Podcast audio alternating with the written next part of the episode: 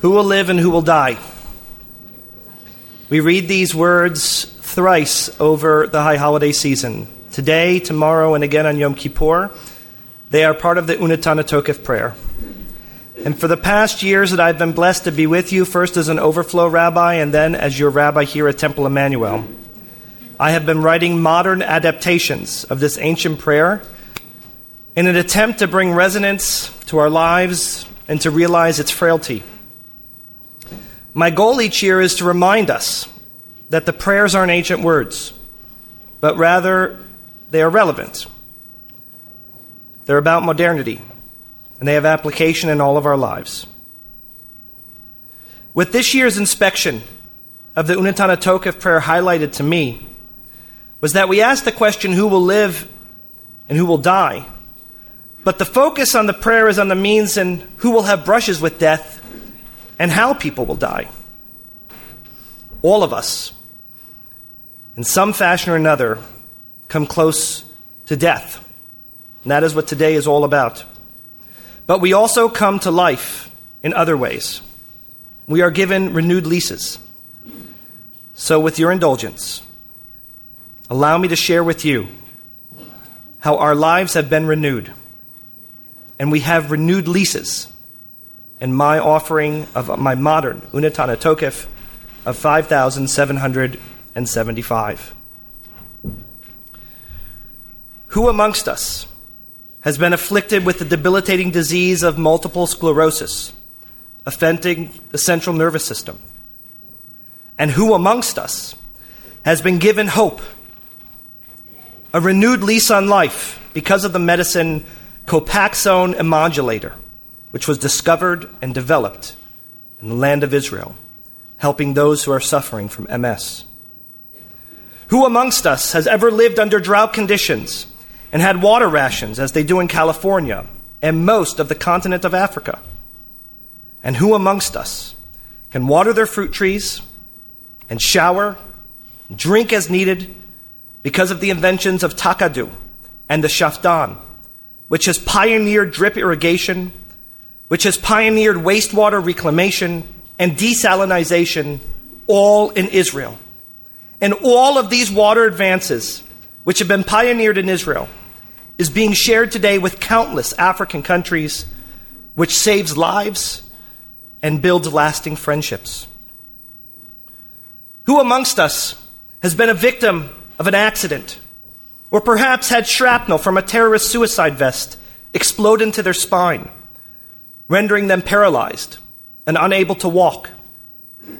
And who, thanks to the Israeli invention ReWalk, which is an exoskeleton device that attaches to one's legs and allows those without use of their legs the ability to stand and walk, was able to walk their daughter down the aisle for their wedding, was able to stand eye to eye with their spouse or their business partner, affording normalcy and integrity, invented in Israel. Who amongst us has stomach pains, discomfort, or is afflicted with Crohn's or colitis? And who, thanks to the brainchild of Given Imaging, an Israeli company, is able to swallow the PillCam, which takes pictures of your digestive tract and submits those pictures to your physician in a non obtrusive manner? Who amongst us has had to have an endoscopy or a colonoscopy? And is the same beneficiary of Given Imaging, the same Israeli company. And on the end of those scopes is the world's smallest camera that allows physicians to see your insides clearly and addresses any needs necessary, thanks to Israel. Who amongst us has a sight difference and can't read signs or menus when they go out to dinner? And who, thanks to Orcam, which has created a tiny reading device that attaches to the temple of your eyeglasses and has a small connector that fits in your ear smaller than the average hearing aid and will read whatever you're focusing on through your eye and read it into your ear so that you can be integrated into the sight community, invented in Israel. Who during the summer or on vacation has donned a bathing suit and been mortified by unwanted and unseemly hairs that pop up. and who solved that embarrassing dilemma thanks to the Epilady, an Israeli invention from 1985.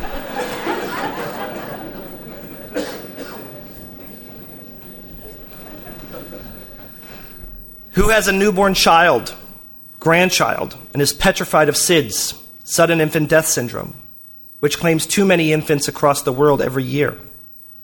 And who sleeps more soundly because of an invention called BabySense, which is a non radioactive crib system that monitors your child's breathing and heart rates and alerts parents of any changes. This invention has brought down the amount of SIDS in the United States and Israel precipitously, an Israeli invention.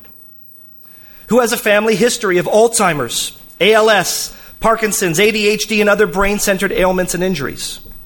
And who, thanks to El Day, is able to participate in a non invasive brain function mapping to identify and preventively diagnose such ailments. El of course, is an Israeli founded company. Who has been victim to terrorists being held hostage and been in a place where they needed police support, but they were hidden behind walls? And who was able to be seen through those walls thanks to Camero, which has developed security cameras with micro powered radar that can literally see through walls and provide real time surveillance of concealed and stationary and even moving objects. Who's been or seen a traffic accident and had someone who was the victim of a terrible cut with serious loss of blood and trauma?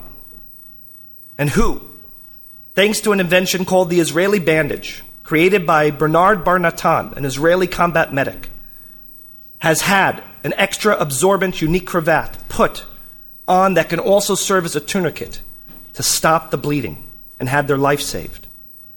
Congresswoman Gabby Giffords did. It was that cravat and the training of one of the police officers who was one of the first responders who carried the cravat after being trained by the Israelis in the trunk of his car and applied it to her head wound, and all the physicians agree this is what saved her life an Israeli invention. Who's gone to a meeting and needed to bring files, a PowerPoint, or particular pictures, but had no room to carry so much in their briefcase? And who felt amazing relief when they realized a small little thumb drive, an Israeli invention by Dov Moran in 1998, can fit into our pocket and hold countless pages of presentation, pictures, and materials, and allow for the safety and security for so many people? Who has gone out on a date but needed to get in touch with a babysitter or been delayed at an airport, needed to communicate when afar, but didn't have the means to make it happen. And who, thanks to the invention inspired by Yossi Vardi in the mid 90s, was able to text with their babysitter, their loved one, share pertinent information, and let them know your whereabouts, saving lives and bringing comfort. All of these inventions come from Israel. And notice how many of them, the exception of the Epilady, save lives. and some might argue.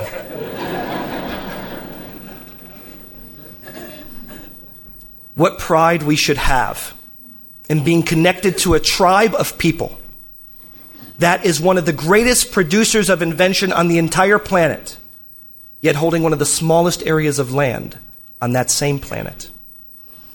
America, China, and Israel. That is the order of contributions and leaders and IPOs in the NASDAQ and in the stock exchange. Because these inventions are meant to make our lives better, not just for frivolity. As we read the Unetanneh Tokef prayer, let us think of who will live and who will die, and how many of our lives are lengthened and enhanced because of the innovation of our brothers and sisters in our homeland of Israel. Let us think and give thanks to these brushes that we will have that are mitigated because of these advances. And let it remind us of the pride we should have in our connectivity of our homeland of Israel.